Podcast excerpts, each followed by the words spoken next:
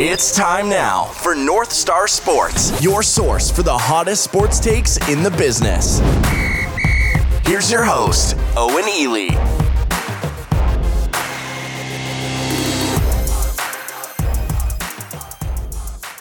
Hello, everyone, and welcome to North Star Sports. I'm your host, Owen Ely. You can follow me on Twitter at Owen Ely MN. You also can follow North Star Sports on Twitter at North Star MIN. Be sure to check out our website at northstarsports.media. And welcome into the show, everyone. We got a great one for you today here on the on this Monday, February 22nd, as we look to recap UFC Fight Night Blaydes versus Lewis, which took place on Saturday, February 20th at the UFC Apex in Las Vegas, Nevada. And it's great to be back with you guys. Always always fun to be back on a on a recap show. Uh, although this one uh, not not my not my most favorite, and I'll get into that. But obviously, you know, good to be back here with you guys and and talking MMA. Uh, as always, we'll get to some housekeeping, and you know, the A topic for housekeeping always is the main card showdown, and we did have uh, NSS 29. It was the opening round, really the semifinals uh, of the uh, February Grand Prix and I got fucked over with some bullshit, and that fucking sucks. But you know, ah, just fucking sucks. So uh, I lost 57 to 59 to uh, Drew, and uh, yeah, I'm, I'm, not too fucking happy about it. Uh, I want to pull up MMA decisions here because once again, the only way I lose, the only way I lose this game is with stupid fucking judges scoring female fights incorrectly and me getting 10 7 So eh, that's, that's exactly what happened in the co main event. Uh, Yana Kunitskaya uh, won over uh, Ketlen Vieira. Uh, she lost that fight uh, two rounds to one, but uh, for some reason they gave it to Kunitskaya, even though uh, she there, there was no domination in any round, but it was a clear cut victory round number one. It was a clear cut victory round number three. Round number two, you give it to Kunitskaya. Very easy to score, incredibly easy to score. Uh, but nope, the judges fucked it up. Fuck. Well, I'm not going to say that, but uh, thank you very much, Eric Colon, Sal D'Amato, and Junichiro Kamijo for just completely fucking that one up. Just absolute bullshit. Uh, looking at MMA decisions here. Let's see here. Uh, about 20 of the media media people have it 29-28 for Vieira, which is correct. One person has it 28-27 for Kunitskaya, and three absolute idiots have it 29-28 for Kunitskaya. So it's like 20 to 4. Very, very obvious. Very obvious. But uh, nope, got, got screwed over. Uh, you know, that's the end of my uh, historic winning streak, historic title defense streak historic um, uh, non-losing streak, uh, or well, I guess undefeated streak. Um, yeah, so that's some bullshit. But you know, bullshit happens in this game from time to time. Seems to always affect me. Seems to always affect me. And now, see, this is where it gets super shitty because we had a we had a draw on the other side because nobody gives a fuck about this game outside of me and Drew, so nobody does prelim picks or anything like that. So we have a draw, so I have to decide who advances. And I'm not doing, you know what, I'm done doing fair stuff like, uh, oh, uh, there was a draw, so now uh, they both can be eligible for a silver. Nope, I'm just picking one. I'm just picking one. One of those two will advance and one of them won't and there's no reason behind it. I'm just picking one of them, and the other person gets screwed over. But that's what happens when you, uh, you know, don't do prelim picks or or whatever. So just don't go to a tie. Just don't go to a tie because I, I I am the committee. I am the tiebreaker. So I'm I'm gonna pick one of them, and. Uh, yeah, very shitty because now Drew is the champ, and Drew's gonna get a title defense because he's gonna go up against two bums in in the uh, in the the Grand Prix finals. So you know, I don't know. I would never underestimate Drew's ability to not get a title defense, but oh man, he's gonna have to either take on Page or Reagan, and oh, they're just. Ugh. If he gets a title defense, that's gonna be some fucking bullshit. But you know, whatever. That's fine. I'm still the Tom Brady of this of this game, but oh man, that's fucking sucks. So yeah, like I said, uh, Hooverman and Abel, uh, they went to a draw. Uh, we had Pip beating uh, Young. Now he's on a four fight losing streak. So he's getting up there. That's record breaking territory. Uh, I could pull up the record. I have the record book somewhere on my computer. Uh, or maybe I don't. Or, may- or maybe I don't. Um, okay, five. Five is the record for losing streak. And that brings me to some more bullshit. We had, uh, so Grandpoo is a fucking squirrel, okay? And he makes the pick. So he's a squirrel. So he's a fucking idiot. Okay, he's got a he's got a brain the size of a fucking pea. Okay, he's got he's got a brain the size of a fucking eraser at the end of a pencil. So he's 0 5 because he's a goddamn squirrel. And uh, he actually won. He actually won. Who did he? He beat Patrick Peterson. So Patrick Peterson lost to a squirrel, an 0 5 squirrel. So that's oh, that's a very interesting performance right there. Which is weird because Patrick's picks are not bad. They're not good. But every time I see him, I'm like, I mean, those, you know, there's no obvious bad picks that he makes. You know, sometimes the sport is just weird like that. But he lost to a squirrel, so that's pretty funny. Uh, and badly, too. Grandpoo won every single round. He won 60 57. So some of the rounds were 10 10, but, you know, Grandpoo always scored a 10. Uh, we had Peyton knocking out uh, Francis. Francis is now 1 and 3. I think he's on a three fight losing streak. And Pey- Peyton, he doesn't always get wins. I think he's like 4 and 6, but three of his wins are by knockout. Like, that guy is a fucking mystery. Like, yeah, he's, he's a real knockout guy. And then we had Captain squeaking by, beating Jerry. So it's going to be Pip and Captain uh, for the uh, the main card showdown invitational Grand Prix finals. It'd be pretty funny if Pip won it two months in a row. Um, but yeah, you know that's that's interesting. Um, whatever. What can you do? I'm just never. I'm never gonna disagree on a female fight ever again. I'm never gonna you know, because Vieira was like the minus 250 favorite. So I, you know what I mean. I normally, I normally don't make wild picks with female fights, but that was the favorite. So yeah, I'm just never disagreeing on a female fight ever again. It's not worth it, and it's not, it's not Vieira's fault. It's not. Oh, you know, and I get it. Poor me. Like I get it's a game, so I'm not. I'm pretending to be. I'm a little upset, but I'm pretending to be upset. You know what I mean? But like it's on the judges. Like, how do you not know how to score a fight? I, I don't I don't understand that. You know, fuck it. I want to get right into this co-main event because if I, I'm talking about it so much, so I want to get into this co-main event, and I want to pull up the the stats for that one because that that just doesn't make any sense to me. So um, the, the the stats are a little weird because they would suggest that Kunitskaya won the fight. Now the thing I would say um, to the people who bring up stats, uh, fights are not scored on on stats. The the the judges don't have access to stats, so they're just watching the fight. Vieira dominated the the, the time on the ground, uh, put up some submission attempts, uh, you know, threw some punches in round number one. Round number two, that that's fine. Kunitskaya won that. The the ground time was relatively similar. Uh, pretty much the entire round was on the ground. Maybe like th- three minutes went to Kunitskaya, two minutes went to Vieira. Um, but then round three, re- uh, really why I think they gave round three to Kunitskaya was that final elbow that she threw with like five seconds to go. The final elbow bloodied up Vieira. So it's like, well, Vieira was obviously, and I mean obviously, winning that round number three. Obviously winning. It was one apiece, obviously winning. But Kunitskaya lands one elbow that bloodies her up, and she stands up. And I think the judges just gave it to Kunitskaya because they're fucking idiots, and you know they think one elbow on the ground that did nothing. It did not. Okay, it bloodied her up. Yeah, I'm like I'm real surprised that your elbow, which is all bone, when it's smashed against another person's forehead, which is all bone, will will cause a cut. I'd be amazed. I would be absolutely amazed if somebody threw an elbow at a person's head and their head didn't bleed. Like there's no fat, there's no muscle. It's literally bone on bone, skin on skin.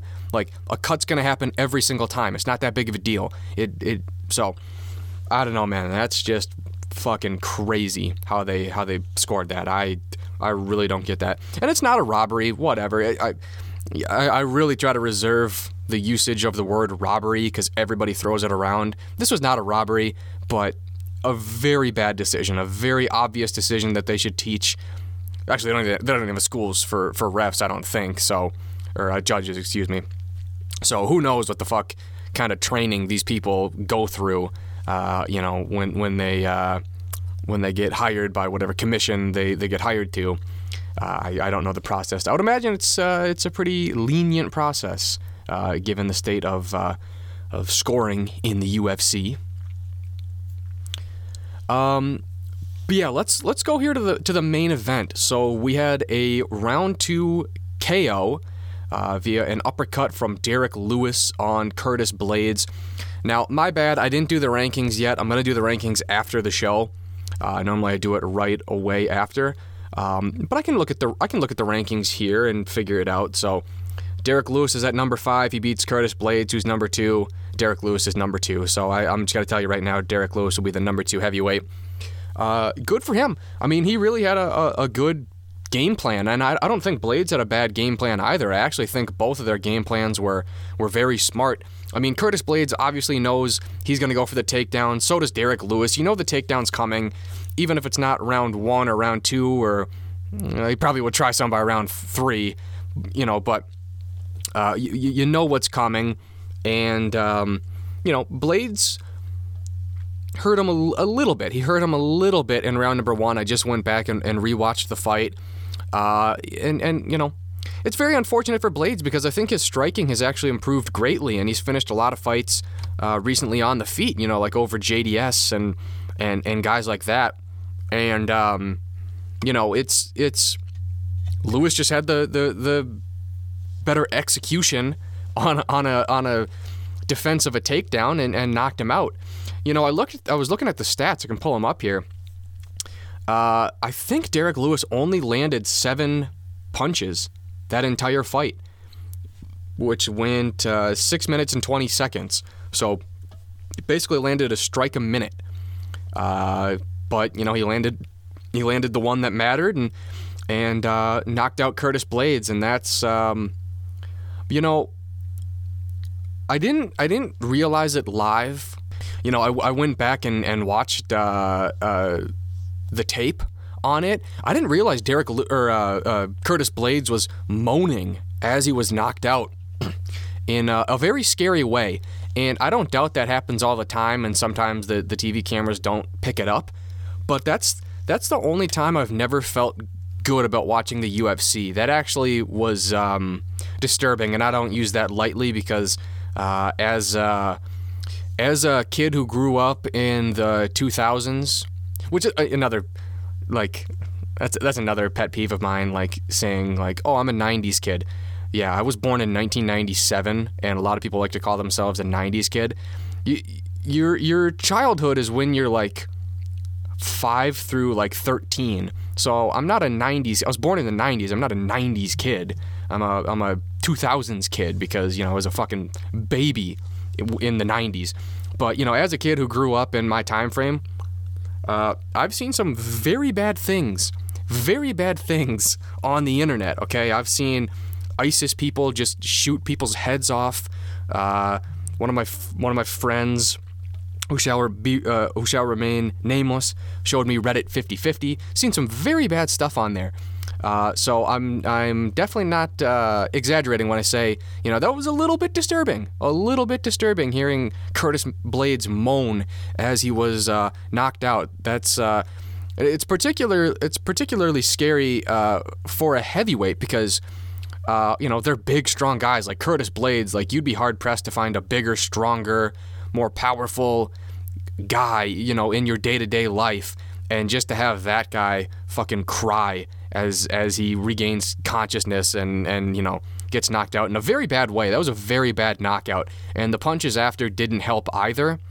Um, so yeah, that that was actually a, a, little bit disturbing. I've never, you know, I've seen crazy knockouts. I'm sure that, you know, I'm not an idiot. I know that, you know, listen, I know shit like this probably happens all the time. It's just one thing to to actually see it. You know what I mean? I, I understand every aspect, every every horrific aspect that comes along with MMA from weight cutting. You know, I've seen the Cris Cyborg weight cutting videos. You know what I mean? Like you see I've seen Anderson Silva's leg snap. I saw the other UFC guy who uh, I forget his name, but his his leg snap. Like I've seen, obviously i have seen horrible shit, but that was just I don't know, man. Something about that was a little disturbing, and um, Derrick Lewis probably didn't need to land those follow up shots. I understand for all the fucking idiots out there who are like, well, it's not his, it's not his job. You just got to keep punching until the referee pulls you off. You know what I mean? If uh, Curtis Blaydes is unconscious and uh, clearly not going to get back up, and uh, Herb Dean uh, tears his ACL, and uh, or or maybe he gets a shoelace caught in the cage and doesn't get there for 15 seconds, well, you just got to fucking punch Curtis Blaydes in the head uh, until it's just a pile of hamburger meat. I mean, you got to keep punching until the referee pulls you off. Yeah, maybe if they're conscious, you should do that because uh, you don't want them getting back up. But I think I think once they're unconscious, and I don't blame. I'm obviously not blaming Derrick Lewis. He's doing his fucking job, and Curtis Blaydes n- knew what he signed up for. Like everybody knows what they signed up for. But it's like, yeah, okay, probably didn't need the extra punches there, buddy. But uh, you know, whatever. Uh, I also saw, I, I don't want to speak in absolutes because I haven't been able to verify it myself, but there's allegedly a video uh, circulating on Twitter of uh, uh MMA troll, we'll call him a troll, uh, calling Curtis Blaydes after he got knocked out. Somehow he got his number and uh, taunting him like, oh, you got knocked the fuck out. that guy's a bitch. Allegedly, people have found uh, his Instagram account and what he looks like. And uh, if that is the guy, again, I'm not speaking in absolutes here. I don't know. I didn't fucking verify it. But if if that is the case, and if that is the guy, number one, he's a bitch. But also, he looks like Bobby Hill, and he he is uh, uh, pretty. He's a pretty big guy. Some people might call him plus plus sized. Uh, you know, I wouldn't. I wouldn't. I wouldn't. I'm not going to say on this family friendly show what I would call this person, but uh, you know what I mean? That guy's a fucking bitch, and I hope I hope if that happened, first of all, I hope it didn't because that's a very mean thing. I, I, I really hope it's doctored. Uh, that's such a disrespectful thing to do to somebody. Uh, but if that is true, I hope Curtis Blaydes finds him, and I hope they spar. I hope I hope uh, they both consent to uh, a spar in a gym that's monitored uh, by other people, so nothing bad would happen. But I just hope that he could get 60 seconds to spar with him. I think that'd be very very funny. Or, you know, if life just threw something bad at that guy, uh, you know, we can't control life. Sometimes, you know, bad stuff happens. Sometimes bad stuff happens, and sometimes it happens to bad people. So, you know, it would be a shame if something bad happened to that guy. I would, you know, I would never. I'm a very compassionate person, so if something uh, pretty bad happened to that guy, uh, I would disavow it, and um, you know, I I would. Um, I would hate to see it. Of course, nothing that uh, nothing that anybody could do to him, but just you know, sometimes life throws you some shit. You know, like sometimes you know it's it's so random. So you know what i mean? If something if something happened you know what i mean? Like if he totaled his car but he was completely fine you know but now his car is totaled like that'd be pretty that'd be, uh, you know some people might find that funny. I would not find that funny but you know some people might say that he, that he would deserve it. But uh, you know that's uh, there's no place in in uh, well, anywhere to, to be doing that shit, especially, you know, if you're doing stuff like that, you got to expect that somebody's to somebody's to find you and that you might suffer consequences. And I don't mean I don't mean anything fucking physical, but you know, if you say stupid shit, you know, like ah, you might expect to get ostracized from you know the MMA community. You might uh, suffer some social uh, negative consequences. You know what I mean? Uh, uh, you know, you, your, your employer might have something to say about that. So, you know what I mean? There, there's always repercussions for shit that you do. So, you know, wh- whatever happens is, is whatever happens. But, you know, uh, I, I, hope I hope he's never in a bad situation like that, and people taunt him like he taunted Curtis Blaydes, because that would that would be uh, very unfortunate. So I wish that guy nothing but the best. But um, you know, I don't know. That that was a very disturbing sequence all around from from what I've I've seen. But uh, yeah, and and, and it, it it sucks as well because um, Curtis Blaydes was already kind of screwed a little bit because he has two knockout losses to Francis Ngannou. So if Ngannou ever does become champ, you know, man, like that's going to be such an uphill battle to to book a trilogy fight against a guy who has beaten you twice and not only beaten you twice knocked you out twice, and not only knocked you out twice, but knocked you out, I think. One of them was in like 40 seconds, and one of them I think was like 70 seconds. So basically, two sub minute knockouts. Uh, very hard to book a trilogy. And now that you lost to Lewis, you know, I mean, it's not the end all be all, but I really, I really do think that Blaydes probably had the next title shot, or at, at, at the very least, he wouldn't have to do anything to get a title fight. You know, hey, if they're going to give Jon Jones a title fight, they're going to give him a title fight. If Ngannou wins, they're going to get the trilogy match between Ngannou and Miocic. If Miocic wins, it's probably going to be against Jones. But Blaydes had done enough uh, to, to solidify a title fight whenever whenever it was going to happen. Okay, and I said this on the preview show.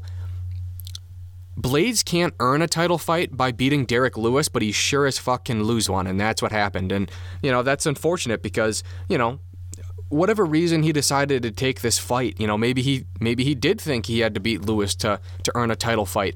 Maybe he just needed money. Maybe he is just a competitor and wanted to go out there and beat, you know, a, a, a very good UFC fighter. Whatever the reason, you know, but you know, it just fucking sucks because that's going to set this guy back. And this is a guy who I don't think is going to get a promotional push. You know, he's not a guy who talks a lot of shit. He's not a guy who's super good, you know, with the media and, and you know, whatever. I know he has a speech impediment and, you know, bless him for trying. Uh, you, you know what I mean? But he's not my, my point is he's not a fucking Chael Sonnen. He's not a Conor McGregor. He's not a he's not a superstar. So you know sometimes you can sometimes when you're in Israel Adesanya and I'm not taking anything away from any of these people I'm saying but sometimes when you're a Conor McGregor or an Israel Adesanya or a Jon Jones or whatever you know sometimes you can smooth off the corners sometimes you can round off the corners you don't have to take the path that other people took to, to get to a spot because you just have you know these these uh, these these um, rare factors, these rare variables. And Curtis Blaydes doesn't have that. So if he works his way up to a title fight or, or whatever he works his way up to, he's to have to take the long way to get there, okay? And, um, you know, so that, that's why this one particularly sucks because, all right, you, you probably were a year, year and a half away from a title fight. Uh, and or, you know, I, I get that's a lot of speculation on my part. But now it's like, okay, now you're now you're below two more people, and you know we still have a lot of question marks, and you know it's it's it's it's unfortunate. And for Derrick Lewis, I, I think Derrick is in a, a, great spot now. I think he could be, uh, well, third in line for a, a title fight, you know, because we're going to have to get through Ngannou, we're going to have to get through Jones, but, you know, we'll, we'll see how active he wants to be. I mean, he was calling out Overeem, uh, so he's perfectly willing to, to lose, you know, his his number two spot uh, and stay active, which you got to respect a little bit. So, you know, we'll we'll see what happens with Derrick Lewis. But when you're when you're as active as he is, and when you can finish fights with the frequency that he does, um, you know, anything anything is possible. Like Yoel Romero says, anything is possible. So, good for Derrick Lewis. Unfortunate for Curtis Blaydes. Uh, he is only 30, but he does have uh, three very. When he gets knocked out, they're not just they're not TKOs, they are KOs. So he has been uh, absolutely flatlined three times in his career, uh, which is a, a, little bit concerning. A little bit concerning. That's that's never good, but uh, we're we're rooting for him over here at uh, North Star Sports. Alrighty, we'll move on here to the featured bout. We had a, a, a unanimous decision victory for Darrick Minner over Charles Rosa. Uh, I don't really have any hot sports takes for this one. Good for Darrick Minner. That's a guy. Talk about taking the long road to the UFC. That was a dude who had like, uh, so what? He has 37 fights. He's probably had two or three fights in the UFC. So he took 30 plus fights to get into the UFC. Uh, you know, a lot of regional fights over there in Nebraska. Uh, definitely won that fight. Uh, very, very dangerous guy uh, on the ground and you know a win over uh, Charles Rosa. You know, I know that well, he's been a little more active the last year, but he had that kind of extended layoff. I mean, that's that's a respectable win. And you know who fucking knows what's next? It's so hard. If you're not in the rankings, it's so hard to project what's next for you. But you know, I I, I do think. Uh, the UFC has respect for a guy like Charles Rosa, a guy who's been in the UFC for quite some time. So, um, you know, I, I think Darrick Minner uh, will probably be rewarded in some way. I'm not saying with anybody in the rankings or a, a former champ or anything like that, but I, you know, a favorable spot on a fight night against you know a, a guy up in the uh, in in the totem pole of the UFC, I think is fitting. And you know, I think for for Darrick Minner style, that's a guy who's very good on the ground, and uh, he can finish fights very very quickly with submissions. And you know, with submissions, you don't take a lot of uh, damage uh, most of the time. So I mean, that's a guy who you know maybe could make some noise in, in the UFC. You know, a guy who could uh, you know kind of make a living over the next year or or year and a half, just taking these short notice fights and uh, trying to get quick victories. But a solid win for Darrick Minner. All right, moving on here. We had a round one standing TKO by Chris Daukaus over Alexei Oleinik. Uh, I just went back and rewatched that. That was the two fights I rewatched today uh, because I got screwed over by ESPN Plus because my computer likes to buffer and uh, not Bruce buffer, but it likes to buffer. And I clicked live, and it turns out I was like three minutes behind, and three minutes was all I needed to miss that fucking fight. So I just didn't watch it until uh, today. And uh, yeah, good performance by Chris Daukaus. I think that that guy could be a real problem. And we have Alexei Oleinik ranked at number nine. At number fucking nine. So I think we're gonna have Chris Daukaus at number nine. I mean, I'll have to go through and like figure out exactly, so it's not official just yet. But he's probably gonna be number nine. And, you know, a win over Oleinik is a, a solid win. That guy's very dangerous on the ground.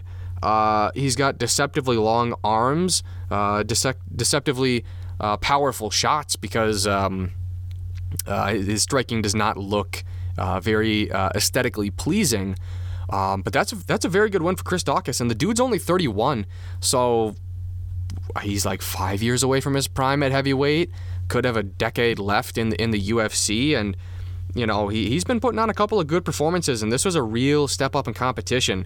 You know, he had that vicious, vicious KO of Parker Porter uh, with a, uh, a, punch and then a knee on his way down. Uh, very quick win over Rodrigo Nascimento. And this was, I mean, this is a real step up in competition. I mean, those are two guys who we'll see if they belong in the UFC. I would probably side on not. But Oleinik, I mean, fuck.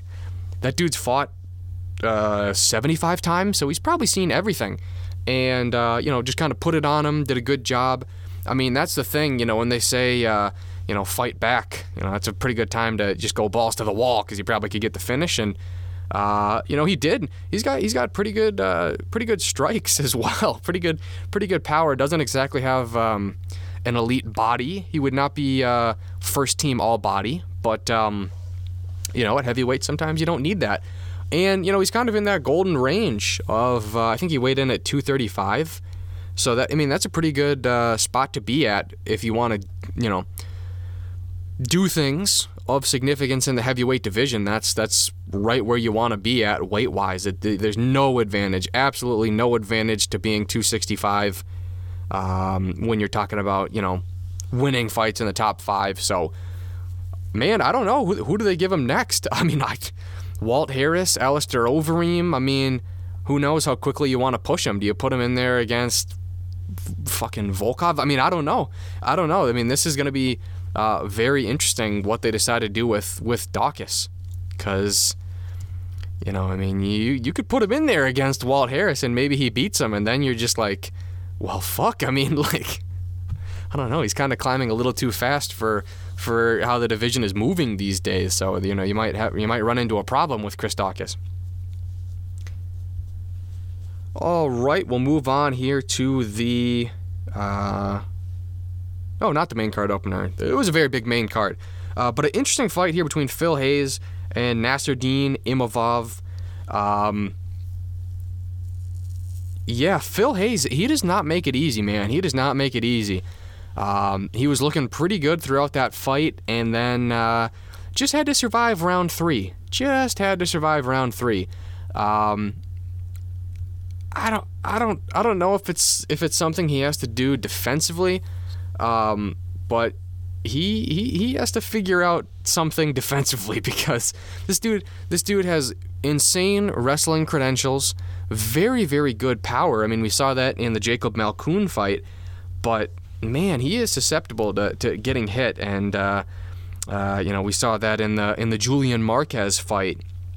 But uh, yeah, no, I think that guy could be a problem, and, and you know perhaps it's uh, a blessing in disguise that he didn't make it into the UFC until he was 30, 32, 31 years old. Um, you know, because he's been a hot prospect for a, a long time, and um, you know he, he, looked good. It's just he got hurt sometimes, and um, I think he's he's a little bit lucky that uh, Imavov had no answer for the clinch. I think that really bailed him out. Uh, if uh, and I believe there were some times in round number two and round number three where Imavov was actually initiating the clinch along the fence. Man, that has to be and, and, and of course you know me with my you know ample UFC experience. You know I'm just a fucking UFC fan, so who am I to say? But holy shit, I mean some of these people like Gabe Green and uh, Imavov, like and those are just recent examples. I mean, you could pick a lot of different fighters. If you have somebody hurt, do not fucking clinch them. Don't clinch them. A clinch is what they want.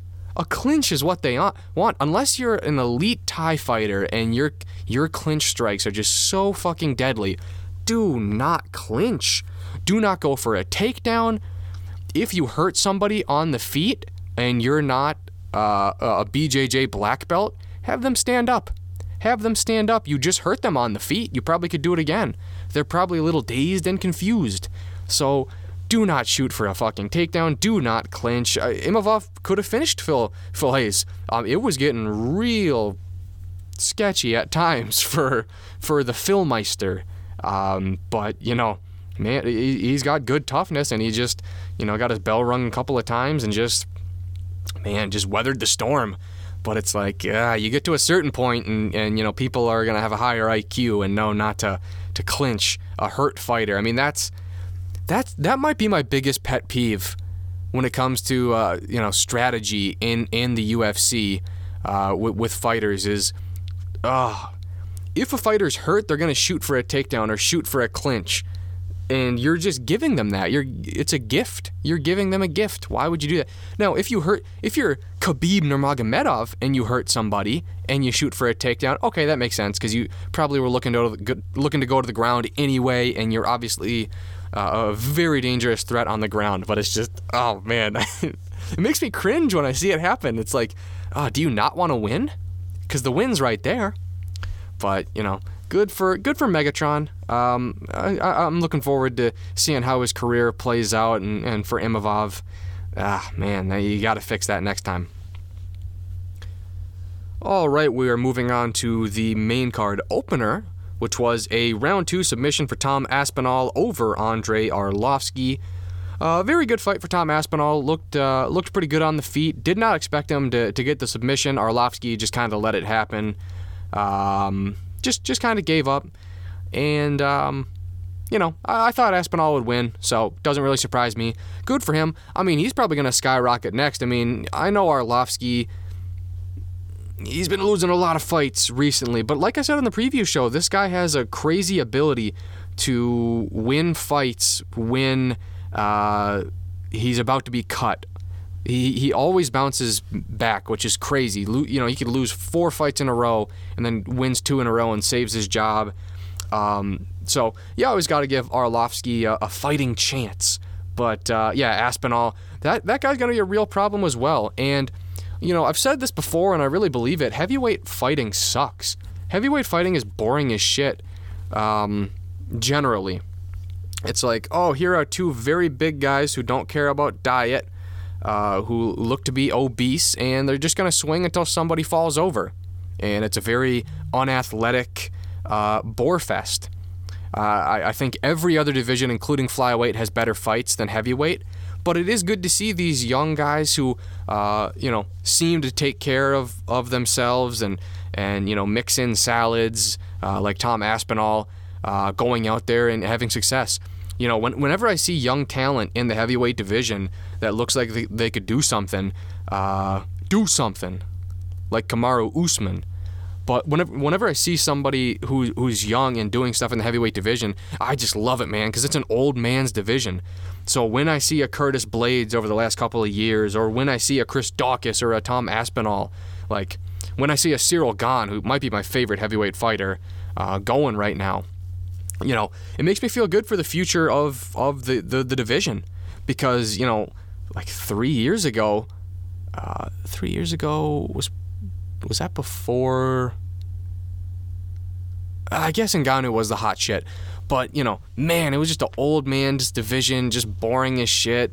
You know, so I, I love to I love to see athletic fighters in the heavyweight division, young guys and you know, I, I think the sky is the limit for Tom Aspinall until until uh, you know he meets some resistance. He certainly did not meet any uh, on Saturday, and you know this guy puts away fights real quick, real quick. So I, I think somebody in the rankings should be next for Tom Aspinall.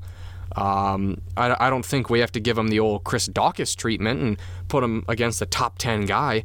Um, but you beat Arlovski, I mean, I don't know. I, I would like to see him in there against a Blagoy Ivanov or maybe uh, Marcin Tybura or a, a, Shim, a Shamil Abdurakhimov. I think those guys, 12 through 14, uh, you know, because we don't we don't have to skyrocket a guy. We don't have to destroy somebody before they're ready. Now maybe he is. Maybe we put him in there against fucking Stipe Miocic for all we know, and he beats him. But we don't have to send people to the wolves too early. We can build them a little bit, and uh, you know, so I'd like to see him against one of those guys lower in in the ratings, a guy who's been there, done that. Uh, you know, not to say Arlovski isn't that guy. Obviously, that dude's heavyweight career is legendary. But you know, somebody a little bit more relevant than Andrei Arlovsky. I would really like to see Blagoy Ivanov. Now, I don't know if that guy has a fight upcoming, um, but I, I would love to see that. And then for Arlovski, I mean, uh, who fucking knows? I don't know what that guy does, but you know, that dude probably will fight for another eight more years. I mean, he, he just always finds a way, man. He always finds a way, and you gotta you gotta respect people who just find a way. All right, moving on. We had a unanimous decision victory for Jared Gordon over Danny Chavez. Solid win for Gordon. Um, uh, that was one of my. Um, not lock of the weeks, but I, I felt pretty confident he was going to win. I, I think he's a good fighter. I was a little concerned when he missed weight coming in at 150 because generally when you miss weight, um, you don't always have the best performance because you probably uh, depleted your body severely uh, to get to that point. But you know he he looked he looked good, and uh, you know I'm I'm curious to see what he does because he he's like I said on the preview show uh, a loss to Charles Oliveira, and a loss to Diego Fajeda. So, you know, he only has really lost to the to some of the top guys in the division. So, uh, I, I, think he's a, a very well-rounded fighter, great wrestler. We saw that in the Fishgold fight. Great striker. We saw that here in the Chavez fight. Outlanded him 138 to 42 uh, on total strikes. Uh, you know, just a very well-rounded uh, performance, and uh, you know, I, I, I don't know what's next for him. Again, he, he's, you know, definitely in a rough division to try to uh, work his way up. I mean, I know he came in at 150, but he's a he's a featherweight, and if he wants to go to, to lightweight, well, I mean that's just just as deep, if not deeper, than featherweight. So, well, it's an uphill battle for for Jared Gordon, but um, you know. One, one of my uh, more underrated favorite fighters to watch seems to always put on a, uh, a fun performance to watch. All right, moving on. We had a round one TKO for John Castaneda over Eddie Wineland. Great win for the sexy Mexi uh, from Minneapolis, Minnesota. I'm going to try to get the guy on the show. I really want to interview John Castaneda. Uh, beat the former WEC bantamweight champion Eddie Wineland. Um, for for Eddie, I don't I don't really know what's next for him. I think he, he is going to have to consider uh, retirement. He is 36, uh, lost two in a row. Uh, oh man, two, four, six, three, and six in his last nine.